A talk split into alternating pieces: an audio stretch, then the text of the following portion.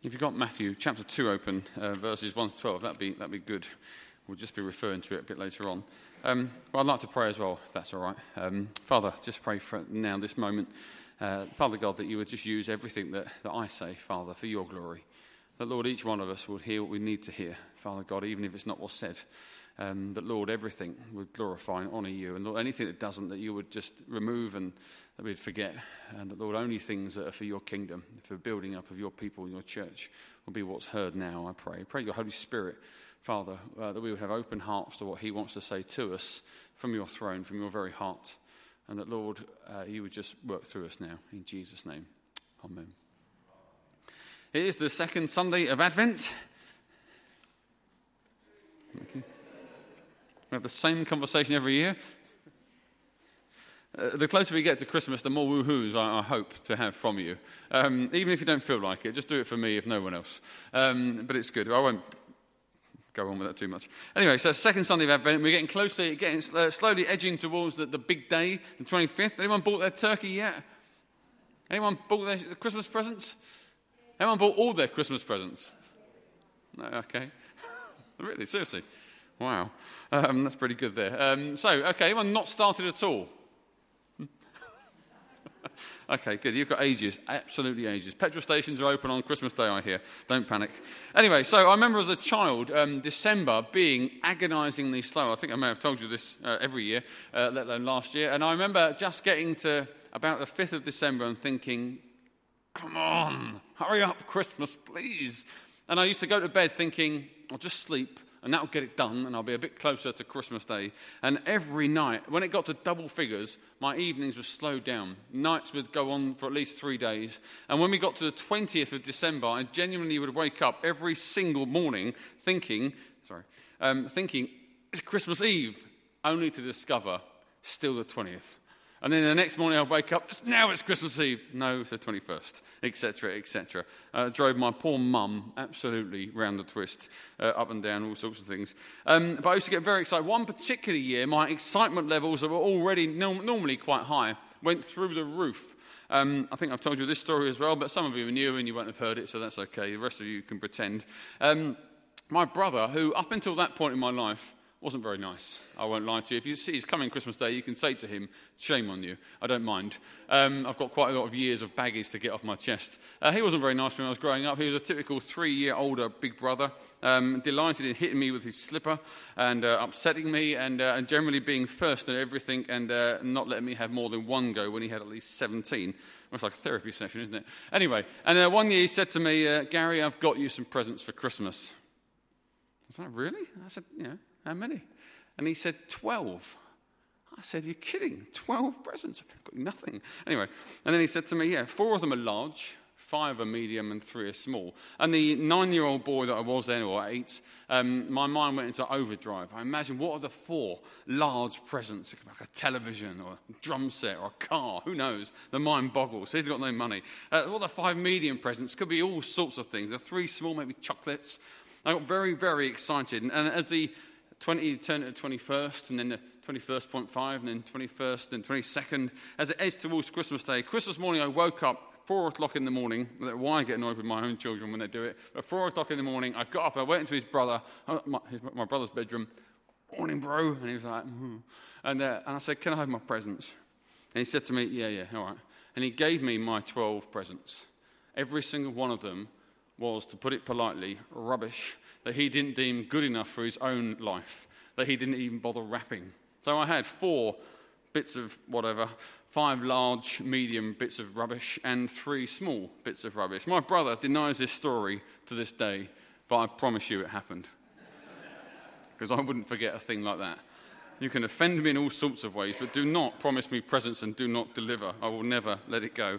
But isn't it true that actually um, one of the ways we show love for other people is it by what we give them. I know we like to pretend that it's not about the gift, it's the spirit in which it's given. There's something in that. But isn't it true, actually, that sometimes you know how much someone feels about you by how much effort they've gone into, and sometimes how much they've spent, depending on who you are and the situation you're in? Andrea told me a few years ago, and I think I've told you this as well before, apparently there are nine languages of love. Um, did you know that? There are nine languages of love. There's the obvious one language, um, where you can say to somebody, I love you, and they go, thanks, and, uh, and so you know you love them. Uh, so, language of love how you express love to somebody. Another language of love um, are things like letter writing. You know, you might write a little post it note saying, uh, Dear Dear my cherub, I'll see you tonight when you get in from work. That's the sort of thing I write, obviously. Um, but I, we knew one old couple from our old church, and, uh, and they're in their mid 80s, and they still wrote each other little love notes, and they hid them in the, in the kitchen drawer with the knives and forks, or under the pillow when they woke up. And I thought, what a lovely thing to do. Um, so that's a language of love. Another language of love is sort of simply touch, you know, holding hands or, you know, kind of a pat on the shoulder or an arm round, that kind of thing. But there's one other language of love, and that is the giving of stuff. And um, particularly the receiving of stuff. So, one the, another way that people show love is by giving presents to each other. And I need you to know, especially this morning, that one of the ways I feel most loved is when people give me things.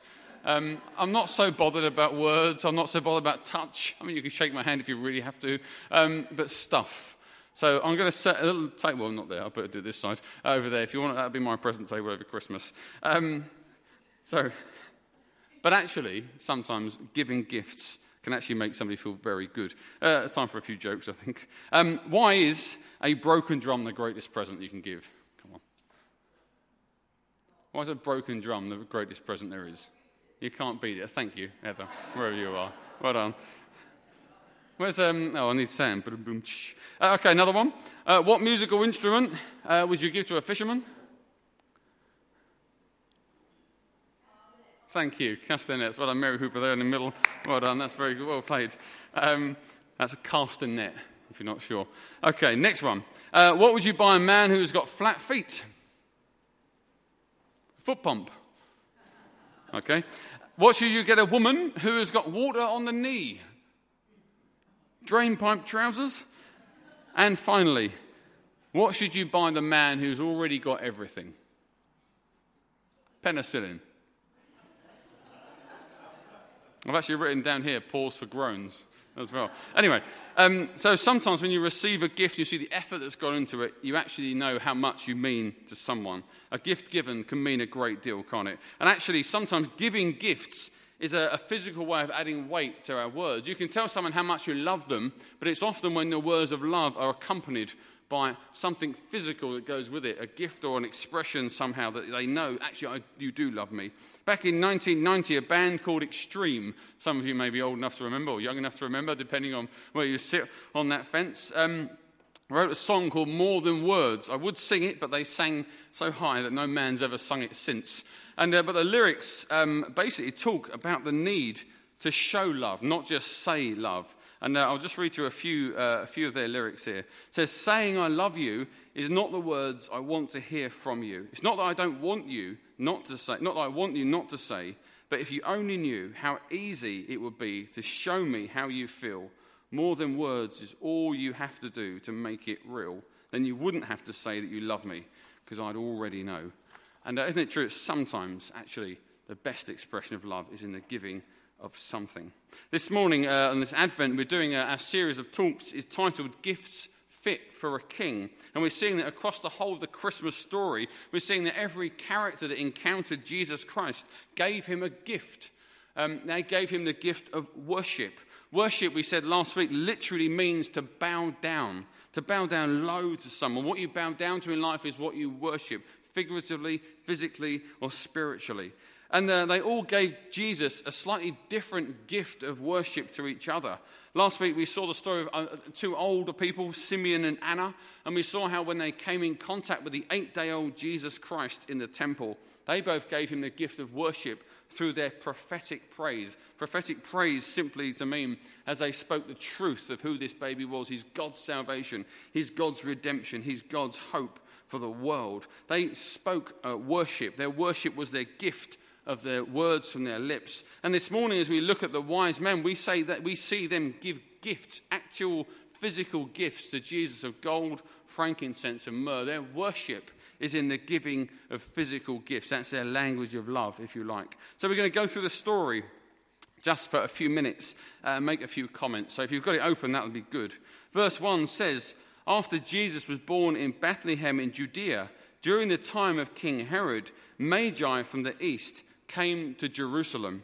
Um, they reckon that the journey of these, uh, this group, these men, um, would have covered about a thousand miles. No one actually knows, of course, exactly where they come from, but all the scholars that take all the different environmental factors into account and social factors and um, political factors reckon they've traveled about a thousand miles to get to where Jesus Christ was born. What's the longest journey you'd make for someone that you've never met before? Um, a baby at that. A thousand miles, they reckon. They reckon that this journey would have taken them two years. In fact, most people agree that the wise men arrived, the Magi arrived when Jesus was about two years old. Um, so he's actually not a baby. They don't come the same night as the shepherds, like people uh, so often get it wrong. So, in fact, they're almost the first responders. They see the star at his birth, but they're last to arrive. Um, I would make a joke, but I won't. Um, so easy to be late, isn't it, for things? But they they just set out when they see this star. Two years of travel, they reckon, to get to the baby Jesus. Think about that. What does that say about the baby in the manger? That that length of journey, length of time, and the miles they traveled to see Jesus Christ in the, in the, in the manger in Bethlehem. Verse 2 says, uh, And they asked, where is the one who has been born king of the Jews? We saw his star in the east and we have come to worship him. These magi were a great men of science or astronomy and astrology. These were men who had a great understanding, great respect in their particular culture. And they are men of understanding who grasp something of Jesus that nobody else seems to have understood. In fact, all the wise people in Jerusalem completely missed the star, completely missed all the prophecy. They have to be asked to go and check. But these men who have got none of God's word in the Old Testament see the star, recognize the significance, travel a thousand miles to go and worship him. But they understand something that could easily be overlooked. You'll notice in verse 2, they don't ask the question, Where is the one who will be king of the Jews? They say, Where is the one born king of the Jews, as in right now. The reason they made that massive long journey wasn't because they came to see the next king or an heir to a throne. They went to see an actual king, a king who was king from birth. And it just made me think this week when you look at the baby Jesus and all the Christmas cards and the films and the nativity scenes that you see, what do you see? Do you just see a little boy who in 30 years' time will become interesting because then he's the savior? Or do you just see the savior of the world? He was fully God in the cradle. He was fully God in the womb. He's always been God. 100%. Fully God, fully man. Do you see the king when you see the baby? Don't fall into the world's trap of just seeing an ineffective child who's weak and powerless. See the King of Kings and bow down and worship. They don't come to see an heir, they come to see a king. Verses 3 to 6 say this it says, When King Herod heard this, he was disturbed, and all Jerusalem with him. When he called together all the people's chief priests and teachers of the law, he asked them where the Christ was to be born. In Bethlehem in Judea, they replied, for this is what the prophet has written. But you, Bethlehem, in the land of Judah, are by no means least among the rulers of Judah, for out of you will come a ruler who will be shepherd of my people, Israel. And their arrival, actually, um, and their questions, where is the king of the Jews, completely upsets the apple cart. The whole of Jerusalem, it says, is kind of worked up with these people that come and ask this question. Um, and it mostly upsets an evil, paranoid King Herod. Herod was a nasty bit of work, killed members of his own family, did all sorts of horrendous things. And suddenly these important visitors turn up and say, Oh, where's the king? And he's thinking, I'm the king. Hang on a minute, I've got a rival. This is scary. And, and it's in these three verses that I've just read that you realize that there were almost certainly more than three magi. Um, people get confused. There are three gifts, but I can guarantee you there are more likely to be between 40 and 100 magi. Most experts agree that we're talking a huge crowd of people. Some people even speculate that they may well have even had an armed guard that would have followed them. You'll notice that when they um, do the dirty on Herod and kind of go back the other way, he's furious with rage, but he doesn't chase after them, does he? He doesn't go and attack them because they're so important, they're so special, that he goes and takes his vengeance out on his own people. Such is that man. But they reckon that this was a huge, significant crowd of people. Uh, often the misconception is three. But actually, why would the whole of a city be wound up by three people asking one question? This is a group of delegates from a foreign land who are considered very, very important. Herod is obviously worried. Um, there's a rival in his midst, and so he gets the scribes and the priests to kind of work out where the child's been prophesied to be born all those years before, and he hatches a plan not to go and worship, as he says, but to kill him as soon as he can. In verses 7 to 9, um, say this says, And Herod called the Magi secretly, found out from them the exact time the star had appeared. He sent them to Bethlehem and said, Go and make a careful search for the child, so that I too may go and worship. After they had heard the king, they went on their way, and the star they'd seen in the east went ahead of them until it stopped over the place where the child was. So they go off and they find Jesus. And verse 10 describes their beautiful reaction to finding Jesus Christ, the baby in the manger with his mother. Verse 10 says, verse 10 says this When they saw the star, they were overjoyed. When they see the star get to where Jesus is being um, kept as a two year old boy, should I say, sorry, not in the manger anymore, you don't keep them in there at two. When they get to his house where he's living, in Bethlehem. They're overjoyed, it says in verse 10. In a different, more literal translation that I've got at home, puts it like this They were rejoiced exceedingly. I think that's wonderful. When was the last time you rejoiced exceedingly at anything? When was the last time you were overjoyed?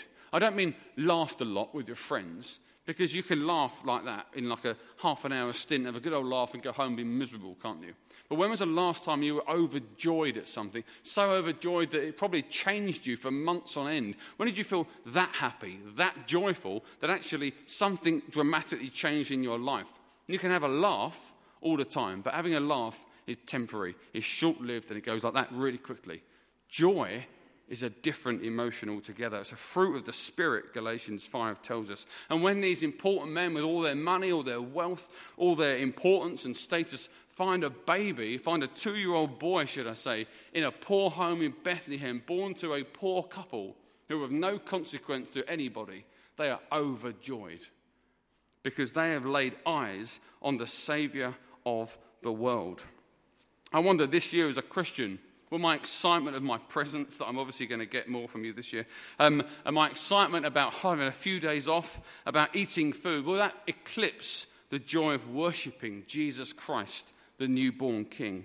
As Christians, I really believe that when it comes to Easter and Christmas, we can become almost as blah as the world because we're so used to the story. Yeah, I know it. Yeah, I know it.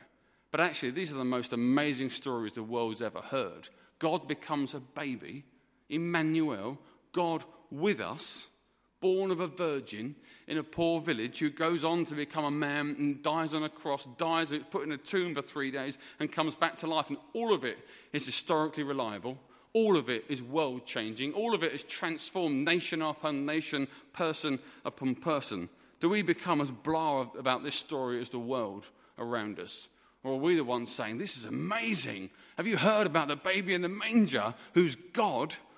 Or are we saying, Oh, yeah, it's nice, isn't it? When's the turkey ready? That's what it's really about, isn't it? I wonder, is my joy resting on what the world says Christmas is about? Or is my joy resting on the fact that God became a baby and is my Saviour forever and ever and ever?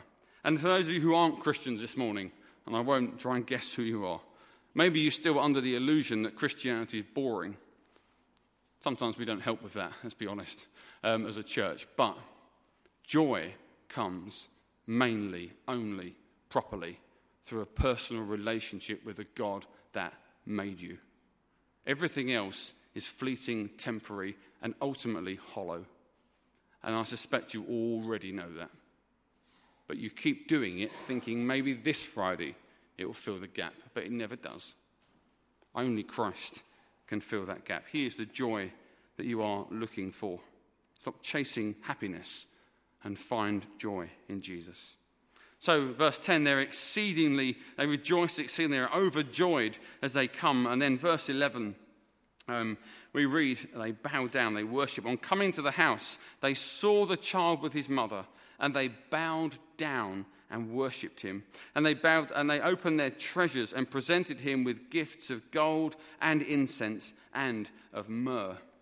Um, you'll note the smell, spelling of myrrh there, some of you are at Zone on Friday evening, and I do know how to spell it. Um, I was accused of not putting enough R's in it um, when I was asked on Friday nights. Um, but um, they're given their gifts of gold, frankincense, and myrrh. Imagine the sight of these important men. Imagine if there were even just 50 of them coming to the house where Jesus lived with his mum and probably his dad still. Uh, some people say Joseph may well have died at that point. You imagine these men of importance and stature, well respected, that they could have an audience with Herod coming in and seeing Jesus and doing this.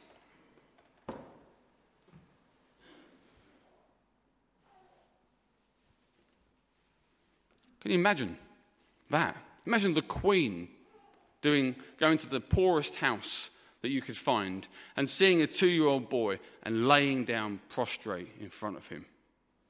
And then saying, Take my gold. You're the real king. Take my incense. Take everything. I've come to worship you, not the other way around. I'm your subject, not the other way round. What a sight that would have been to see these important men bowing down in worship to a boy from a poor family in a neighborhood that's considered a backwater at this particular time. What does that tell you about the baby in the manger? That tells you everything you'll ever need to know, in fact. Because if they bow down, I'm going to bow down. If they give me treasures, I'm going to give him my treasures. If they journey to worship him, I'm going to journey to serve him. Because if it's good enough for them, then it's good enough for me. And like last week, I think we need to throw off the shackles of convention as Christians and not be afraid to look foolish for Christ our King. I wonder how publicly we will worship our Saviour this Christmas. Will our friends see us and think, why are you going to church? Will we announce, I will be at church on Christmas Day worshipping the King of Kings, and I don't care what anybody thinks because He is the Lord and He reigns on high? Are we prepared this Christmas to be thought as, as stupid and weird as we prostrate ourselves before the baby Jesus? Verse 10, 11 says, He opened their treasures, and I love that verse. They gave him gold, gold which is fit for a king, frankincense, uh, a spice that was used in the Old Testament for rituals, for sacrifice, for worship. That gift is telling us that this Jesus is a priest, but he's also one to be worshipped. He's going to help us know God properly. And then they open the gift of myrrh, often used to fragrance the bodies of the dead, reminding us that this baby has a mission that he will grow to be a man, he will give his life on the cross for the sin of the world, and myrrh will be used at his anointing of his dead body. And so, a thought to take away this morning. How many treasures do you or I have in our houses, in our lives? How much money do we have? How many stocks and shares? How many houses or cars? What are our pensions looking like? Our clothes, our shoes, our phones, our computers. How much stuff do we have? Think about those wise men. They had more than you, a lot more. Yet when they saw Jesus, such was the joy of seeing the Savior that they were happy to give it to Him. I wonder do we still think that what we have is ours as Christians? Do you think that what you have is yours to keep? What I have is mine to keep. The Bible says every good gift comes from above. Everything we have is lent to us by the King of Kings. And he asks his people to use what we have for the benefit of a broken world. Remember those verses from Isaiah 58. Fasting is about loosing the chains of injustice, feeding the hungry, clothing the naked, not getting ourselves extra clothes so we're more warm, but giving them to those who have none. So I hope that this box will be overflowing by the time of the 18th, so that we will make a definite gift to those who have absolutely nothing. And a second thought I wonder, are you still searching for happiness, like I've already said? It's not found in treasures or gold. It's not found in status or symbols or career. It's found in a personal relationship with Jesus Christ. We talked about worship and we talked about how we can worship Jesus with our words, with our lips, with our praise. But we can worship him with our stuff. And we can say to him this year, You know what, Lord? You can have it all. I wonder if you've ever prayed, not Lord, use me for your glory, but Lord, use all that I have for your glory as well. That's a far more scary prayer because God may actually take you up on it. But maybe God has given you things so that He can use you to change the lives of other people. Let's worship Jesus this week, not just with our mouths, but with our actions, with our things, for His glory. Let's just pray. Father God, just as we just think about that, Lord, think about those wise men that came, those magi. Father God, I thank you for the examples of worship in the Christmas story. Father God, the world keeps pressurizing us to accumulate, to keep, to save. But Lord, you call us to store up treasures in heaven, not those on earth. Father God, moth and rust can destroy everything we have. Lord, our lives can be called in an instant. But Lord, you call us to use what we have for the benefit of a broken world, for those who are oppressed, those who are poor. Father God, you call us to, uh, when someone asks for our shirt, for our cloak, to give them their shirt, our shirt as well. Father God, you call us to go the extra mile, to give to those who would ask. Father God, I long that we would be a people who would hold our stuff so lightly that when somebody has need of it, we don't even think twice to help. Father God, may Sawbridgeworth Congregational Church be a light, Lord, in dark times, not just with our words, but, Lord, with our action. Lord, we know that times are getting tougher. Lord, the cost of petrol is going up, the cost of our bills are going up slowly but surely. Father God, may we lead the way again, like the church has done for so many years in the past, by being the most generous, the most um, wonderful, and stepping into where people have nothing and saying, Take mine. I have no need of it because I know Jesus. Give us the joy of giving as we worship our Saviour. I pray in his name. Amen.